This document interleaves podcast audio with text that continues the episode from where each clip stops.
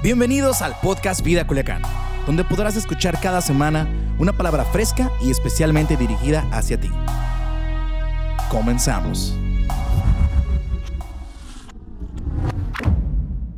Bienvenidos pues a esta transmisión de Vida Culiacán. Estamos aquí en el set de grabación y estamos para compartirte una palabra que estoy convencido que va a edificar tu vida. Y el título que yo quise ponerle a esta plática que Dios ha hablado en mi vida profundamente, quiero hablarte desde mi corazón, se llama así, transformados en una cuarentena. ¿Y qué es lo que quiero decir? Que esta cuarentena, puede ser un evento traumático para tu vida o puede ser un evento transformador para tu vida. Y esa es una decisión que debes tomar. Y yo creo con todo mi corazón que Dios quiere hacer que esta cuarentena sea un evento que transforme tu vida, que pueda catapultear tu vida, que pueda traer eh, algo significativo para tu corazón. En la Biblia hay muchos casos de hombres y naciones que fueron transformados durante una cuarentena.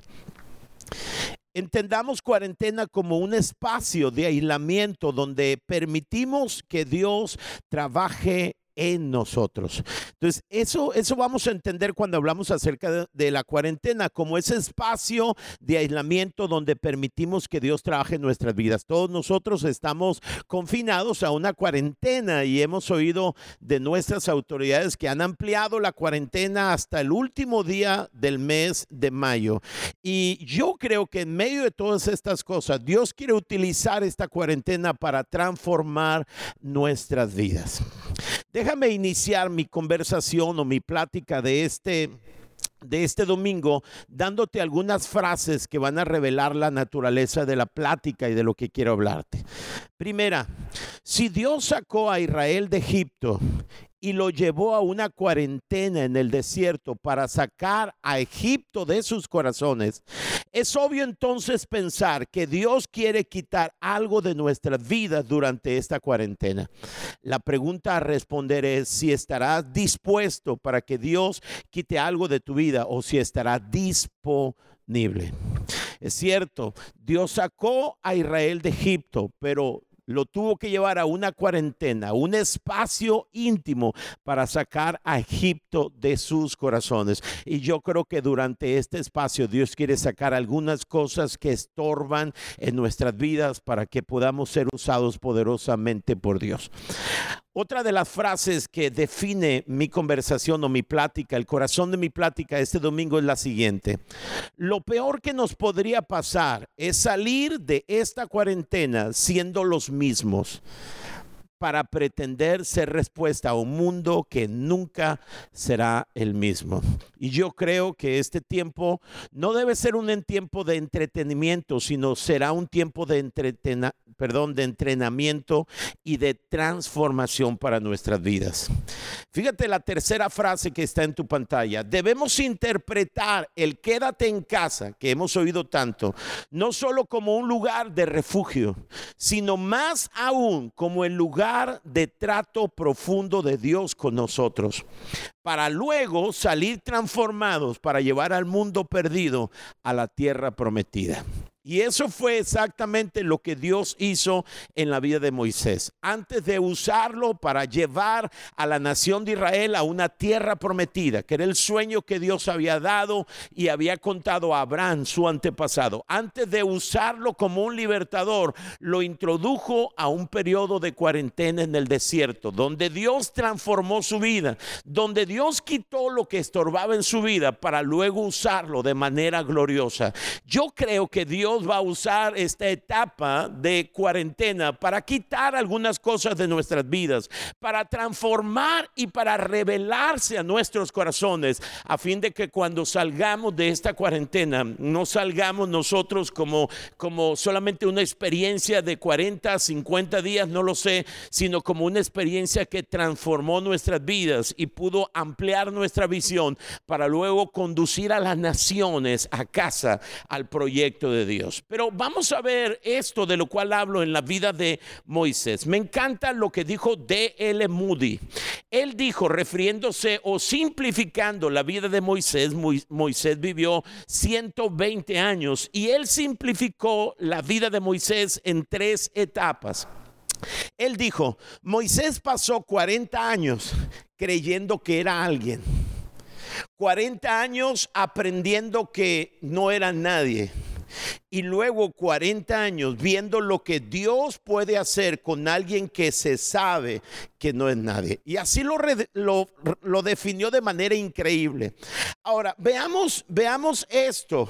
Veamos la vida de Moisés desde la perspectiva de Esteban. Esteban en el libro de los Hechos está hablando acerca de la historia de Israel y él relata la vida de Moisés de una manera increíble. Hechos capítulo 7 Esteban habla de los primeros 40 años donde Moisés fue alimentado con la sabiduría de los egipcios, de tal manera que en su corazón él creyó que era alguien. Él creyó que era el hombre debido a que, debido a su potencial o debido a su sabiduría o debido a sus argumentos. Vean lo que dice el versículo 20.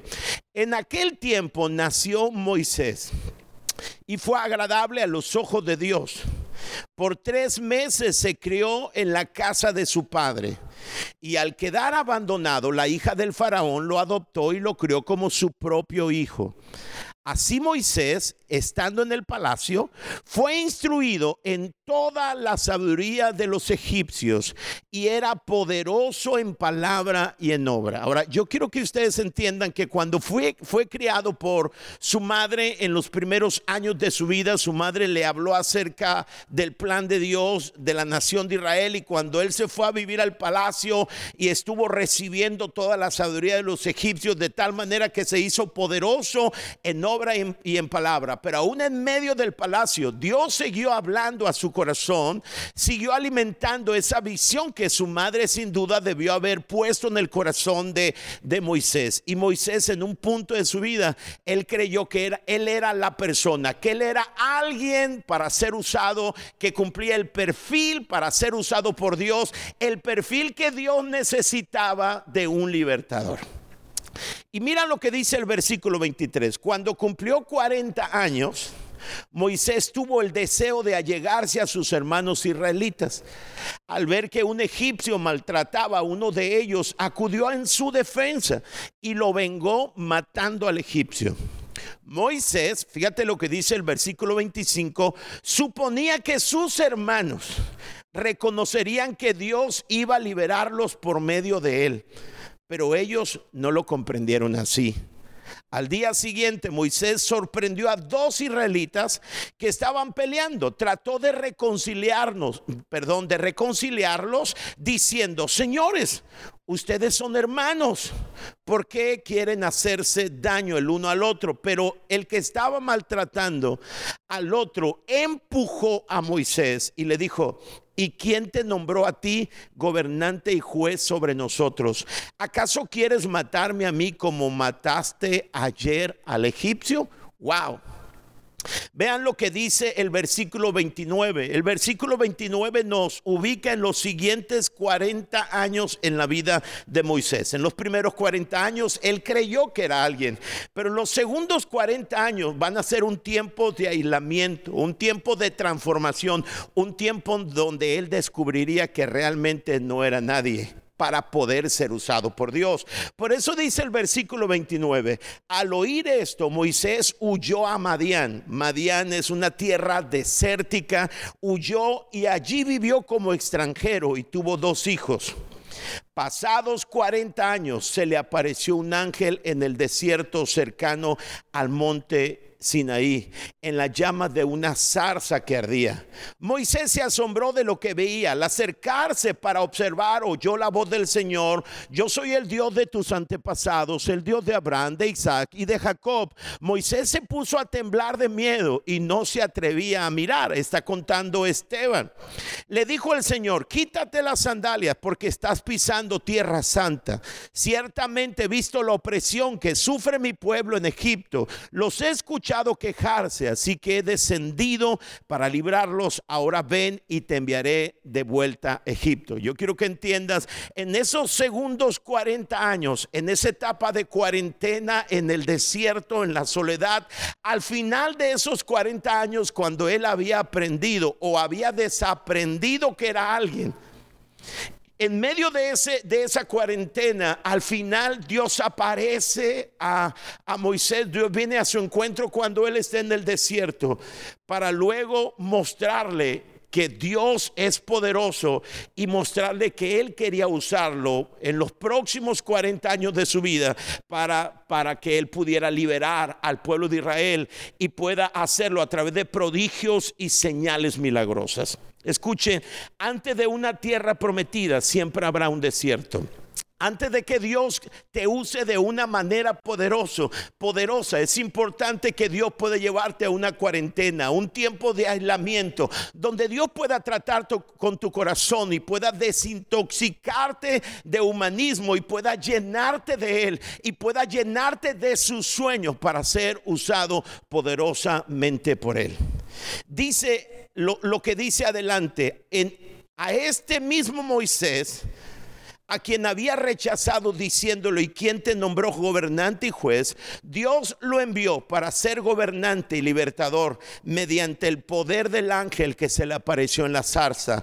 Él lo sacó de Egipto haciendo prodigios y señales milagrosas, tanto en la tierra de Egipto como en el mar rojo y en el desierto durante 40 años. Y así está. Los primeros 40 años Moisés creyó que era alguien. Los segundos 40 años en el desierto Dios le mostró que no era nadie. Y los últimos 40 años de su vida él vio todo lo que Dios puede hacer a través de alguien que sabe que no es nadie, pero que Dios puede hacer cosas grandes. Pero para poder Dios usarlo, lo llevó a una cuarentena, lo llevó al desierto, lo aisló. Dios trató con él para luego sacarlo y usarlo poderosamente. Yo creo con todo mi corazón que esta etapa no es una etapa de entretenimiento, es una etapa donde Dios nos ha aislado.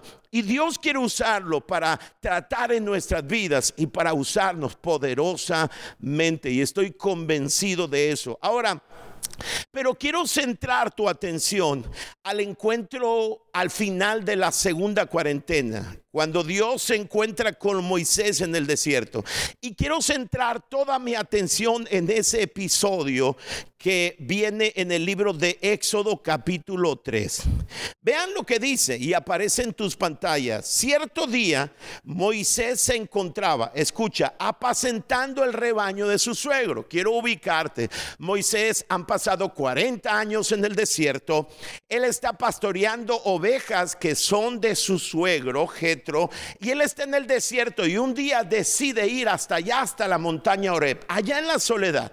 Y cuando él se encontraba apacentando, es decir, él estaba trabajando, estaba ocupado, apacentando el rebaño de su suegro, quien era sacerdote de Madián, llevó el rebaño Moisés al corazón del desierto y llegó a Oreb, el monte de Dios. Ahora, hay tres cosas que quiero destacar de este primer verso. Número uno, la Biblia dice que Moisés estaba ocupado, él estaba apacentando. Escucha esto, a Satanás le gusta encontrarnos ociosos, pero Dios se agrada cuando nos encuentra ocupados. Qué importante es que en medio de esta cuarentena nosotros podamos tener una ocupación con propósito. Porque Dios va a venir a nuestro encuentro, no cuando estamos desocupados. Dios está buscando personas ocupadas. Ahora, lo segundo que dice este pasaje es que Moisés, acuérdate que fue educado en la sabiduría egipcio, de Egipto, Moisés estaba pastoreando las ovejas de su suegro y para un egipcio el oficio de pastor era algo despreciable. Imagínate todo lo que Dios tuvo que tratar con Moisés en el corazón de Moisés, impresionante. Y dice la escritura que él llevó a sus a las ovejas de su suegro y el pastoreo era el pastoreo era para la cultura egipcia un trabajo despreciable. Él estaba trabajando con las con las ovejas de su suegro y las llevó hasta Oreb. ¿Sabes lo que significa Oreb? Oreb significa lugar desolado significa ruina.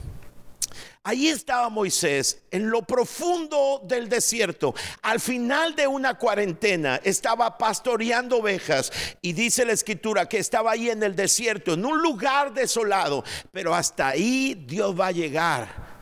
Fíjate lo que dice el versículo 2. Allí el ángel del Señor se le apareció en un fuego ardiente, en medio de una zarza. Moisés se quedó mirando lleno de asombro, porque aunque la zarza estaba envuelta en llamas, no se consumía. Le llamó la atención, era algo sobrenatural, era una zarza en el desierto, era natural que una zarza ardiera. Lo que era extraordinario es que esta zarza ardía y no se consumía.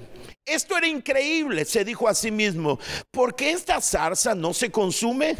Tengo que ir a verla de cerca. Dios llama la atención, capta la atención de Moisés y cuando el Señor vio que Moisés se acercaba para observar, cuando captó la atención de Moisés, Dios llamó desde el medio de la zarza y le dijo, Moisés, Moisés, Moisés. Ahora, e, es, es, importante que nosotros resaltemos esto. Cuando Dios llama a Moisés dos veces por su nombre, tiene por lo menos dos implicaciones. La primera, la repetición del nombre expresa cariño.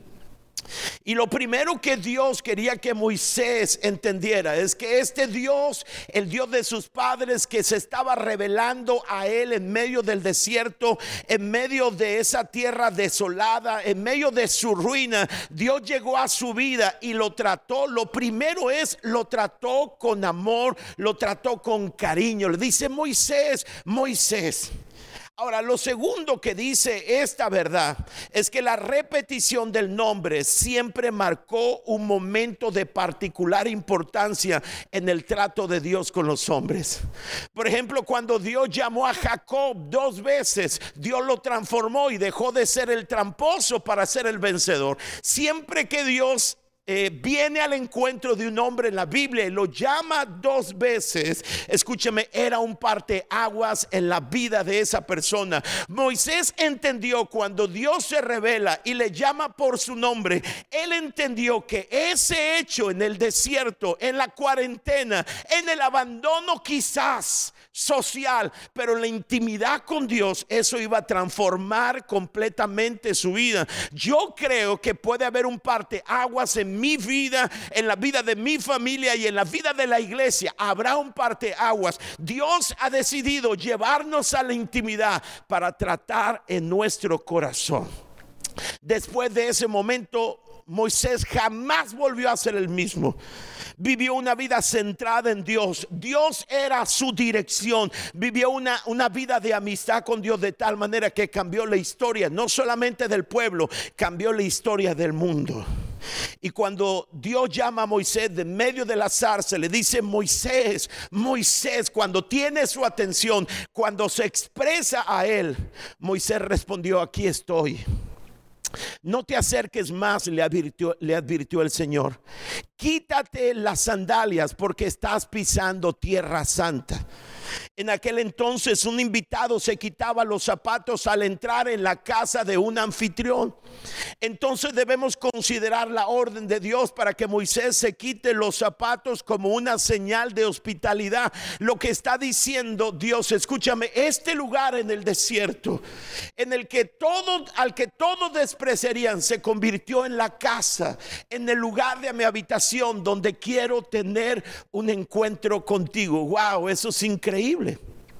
Y entonces Dios le dice, después de que lo trata con cariño, le dice, ven a mi presencia, le dice, yo soy el Dios de tu padre, el Dios de Abraham, el Dios de Isaac, el Dios de Jacob, y ahora seré tu Dios. Cuando Moisés oyó esto, se cubrió el rostro porque tenía miedo de mirar a Dios. Eh, eh, Moisés sabía que su vida estaba siendo transformada en, ese, en esa cuarentena en el desierto. Y luego el Señor le dijo, escucha lo que Dios le dice, comienza a hablar Dios como un amigo. Ciertamente, Moisés, he visto la opresión que sufre mi pueblo en Egipto. He oído sus gritos de angustia a causa de la crueldad de sus capataces. Estoy al tanto de sus sufrimientos. Cuando yo leí este pasaje, he visto, he oído, estoy al tanto. Eso llamó, capturó mi atención. Dios le mostró a Moisés que no es indiferente a lo que está pasando. Estoy al tanto de mi pueblo Israel. Ellos son el objeto de mi atención. Escucha, los silencios de Dios no deben ser interpretados como apatía divina. A lo mejor durante estos 40 días ya que llevamos en casa, tú has dicho, he orado y no has visto a, Dios moverse quizá de una forma visible y, has, has entendido un silencio de Dios. Escúchame si has oído o si has sido testigo de un silencio de Dios, no debes interpretar ese silencio como apatía. Dios le está diciendo a Moisés, durante este tiempo he estado preparando un libertador, te he estado preparando a ti Moisés. Y escúchame, Dios es paciente con nosotros. Mientras Él en el proceso de transformar nuestra vida para usarnos, si nosotros nos quebramos en el proceso, Dios nos va a volver a tomar porque Dios nunca abandona la obra de sus manos. Él es el que empezó la buena obra, la va a terminar. Y Dios en esos 40 años está estaba preparando al libertador, pero también estaba preparando al pueblo. El pueblo no estaba listo. El libertador no estaba listo, pero Dios siempre estuvo obrando y esa es una palabra real para nuestras vidas. Dios en medio del aparente silencio, Dios está obrando. Jesucristo lo dijo, que el reino de los cielos es como la levadura que cuando se pone sobre la masa eh, de manera callada y de, de manera no visible comienza a leudarlo todo. El reino de los cielos y los planes de Dios se están llevando a cabo, aunque no lo podamos ver. Y Dios está preparando su nuevo libertador que es la iglesia y está preparando al mundo para, para una obra increíble. Por eso le dice Dios a Moisés, he visto, estoy al tanto, por eso he descendido para rescatarlos del poder de los egipcios, sacarlos de Egipto y llevarlos a una tierra fértil y espaciosa. Tengo planes increíbles para Israel. La tierra donde yo los llevo es una tierra donde fluye leche y miel. La tierra donde actualmente habitan los cananeos, los hititas, los amorreos, etcétera. Mira, le dice Dios a Moisés, el clamor de los israelitas me ha llegado y he visto con cuánta crueldad abusan de ellos los egipcios. Ahora le dice, ve. Cuando ahora porque te envío al faraón. Tú vas a sacar de Egipto a mi pueblo Israel. Escucha algo interesante. Dios le dice, es el tiempo.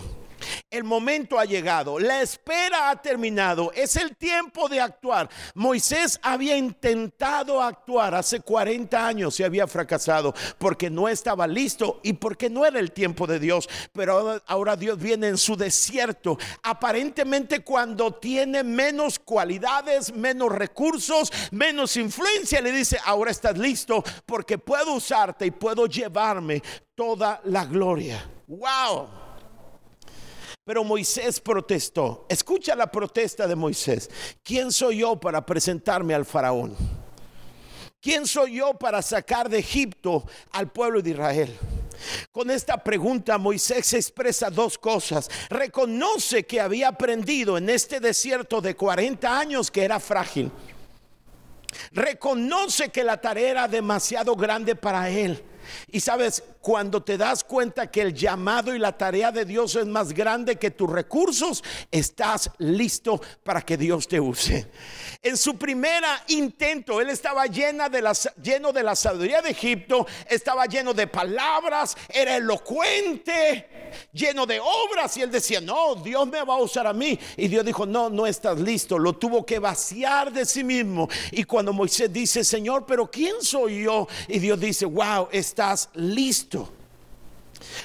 cuando Moisés pregunta quién soy yo, también está reflejando que todavía recuerda el fracaso de hace 40 años, porque la gran mayoría de nosotros cuando fracasamos en un intento, no fracasamos porque no sea la voluntad de Dios que lo llevemos a cabo, fracasamos porque no estábamos listos y porque no era el tiempo, pero Dios va a llegar a tu vida próximamente a decirte, ahora es tiempo, te va a recordar los esfuerzos, los sueños que tú tuviste en el pasado, que abandonaste en medio de, su, de tu desierto, Dios se va a revelar a tu vida para mostrarte que este es el tiempo.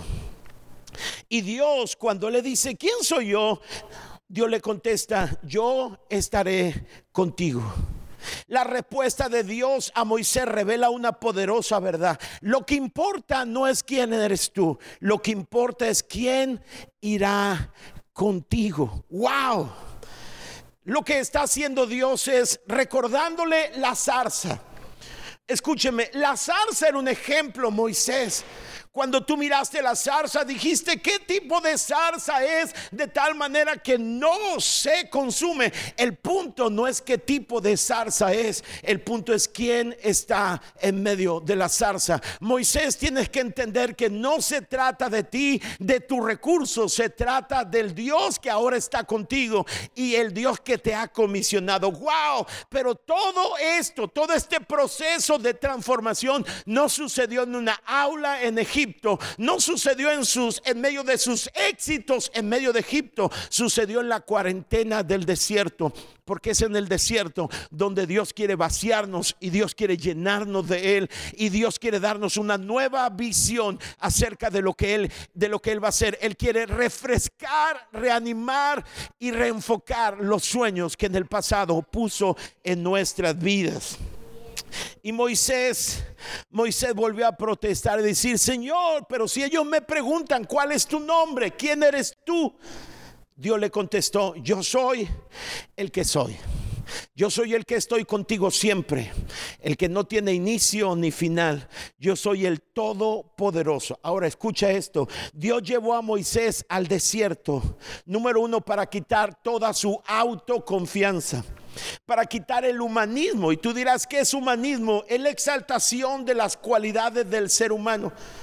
Dios llevó a Moisés para quitar su autoconfianza. Y eso es lo que Dios ha estado trabajando con el ser humano y con la iglesia. Dios ha estado quitando nuestra autoconfianza. Número dos, Dios llevó a Moisés al desierto, a su cuarentena para que pudiera conocer a Dios de forma personal y aprendiera a confiar completamente en Él. ¿Sabes una cosa? La gran mayoría de nosotros en la iglesia buscábamos su rostro en medio del templo y eso es agradable, pero Dios quería revelarse como un Dios personal. Ahora tenemos la oportunidad de buscar la, intimidad de nuestro cuarto de baño o en la intimidad de nuestra recámara o en la sala o en tu recámara puedes buscar a Dios y conocerlo de forma personal. Y lo tercero, Dios no solamente quiso aparecer a Moisés para quitar su autoconfianza, para que pudiera conocer personalmente a Dios y confiar en Él, sino tercero y muy importante, para trabajar en el corazón de Moisés y poner un corazón no de líder, poner un corazón de pastor. Porque el mundo, escúchame, no está buscando un líder está buscando un pastor que guíe sus vidas. Y lo que Dios está haciendo hoy en día, Dios está trabajando en el corazón de la iglesia. Yo no estoy diciendo que Dios creó esto, este escenario del mundo. Estoy diciendo que Dios va a utilizar y está utilizando todo este caos en el mundo para introducirnos en una etapa de aislamiento y poder tratar en el corazón de su iglesia, porque el mundo está buscando un pastor que le dirija y Dios está poniendo el corazón en la iglesia. Moisés por 40 años pastoreó las, pastoreó las ovejas de su suegro. Ahora Moisés, ya que he tratado contigo, tú serás pastor de ovejas que no son tuyas, pero ahora no serán animales, ahora es mi pueblo. Tú serás el pastor de mi pueblo. Escucha, el tiempo de aislamiento, el tiempo de cuarentena, no tiene que ser un tiempo de trauma para nuestras vidas. Tiene que ser una etapa, un periodo de transformación. Escucha, quiero terminar diciéndote esto. Dios quiere llevarnos a la intimidad del desierto. Dios quiere llevarnos al aislamiento, a nuestra casa para enamorar nuestras vidas. Y esta es una palabra profética. Quiero que escuches con toda atención esta palabra. La busqué con todo mi corazón hasta que Dios habló a mi vida. Oseas capítulo 2 está hablando de cómo Dios vio que la nación de Israel se alejó de él. Y Dios hace planes, escúchame, para volver a enamorar. La nación de Israel le fue infiel a Dios. Pero el que fue ofendido ahora planea encuentros con esa mujer, con Israel, para volverle a enamorar. Y esto habla acerca del enorme amor de Dios, porque Dios nunca desecha. Ese es el corazón de Dios. En el capítulo 2, el versículo 14 dice, así que voy a seducirla. Fíjate el lenguaje que Dios utiliza. Voy a seducirla. ¿De quién está hablando? Está hablando de la nación de Israel. Y yo creo que este es un pasaje profético para la iglesia en este tiempo. Dios dice, voy a seducirla. La llevaré al desierto. ¿A dónde? Al desierto. Y allí le hablaré a su corazón y volveré a enamorarla. Yo creo que es lo que Dios quiere hacer. Dios quiere seducir la iglesia. Dios quiere llevarnos al desierto, al, aislamiento, a la cuarentena, a ese espacio donde pueda tener un encuentro con nosotros y Él pueda hablar al corazón de la iglesia y vuelva a enamorarnos de Él. La traducción del mensaje dice, y ahora esto es lo que voy a hacer, voy a comenzar de nuevo. La llevo de vuelta al desierto donde tuvimos nuestra primera cita. ¡Wow! Es como cuando un matrimonio se ha estado desgastando el amor de ellos. ¿Qué es lo que hace el, el que ama profundamente? Dice, la voy a llevar al lugar donde nos conocimos para avivar. Eso es lo que Dios está diciendo. Y la voy a llenar de cortejos, la voy a cortejar. Dice, le daré ramos de rosas y transformaré el valle del desastre en una puerta de esperanza. Dios, escúchame, va a transformar, Dios va a transformar este valle del desastre esta pandemia que es como un valle del desastre y la va a convertir en una puerta de esperanza. Y sabes que está Dios haciendo, Dios está reenamorando la iglesia de él. Déjame decirlo de esta manera. Yo creo que la iglesia en los últimos años se enamoró de sí misma. La iglesia fue embellecida por Dios.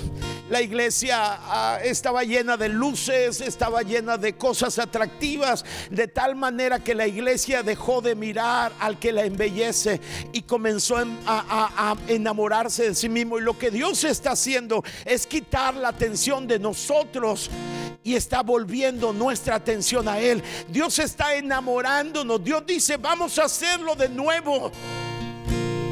Wow.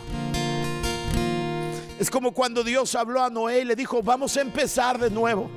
Y en medio de un caos, de un diluvio, empezó algo nuevo, algo poderoso. Dios es el Dios que hace nuevas todas las cosas. Yo creo que este valle de desastre, Dios lo va a convertir en un en una puerta de esperanza. Entonces dice Dios, ella me, ella me responderá como lo hizo cuando era joven, como cuando salió de la tierra de Egipto. Esto dice el Señor, en ese momento dejará de llamarme Señor y me llamarás esposo mío.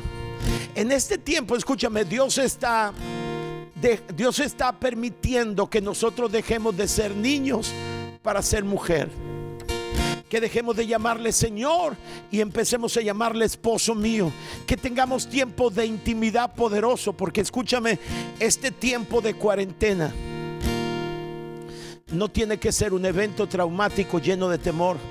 Dios quiere que sea un evento transformador. Dios nos ha llevado a la intimidad. Dios quiere enamorarnos de Él. Escucha, muchos de nosotros añoramos estar con la iglesia.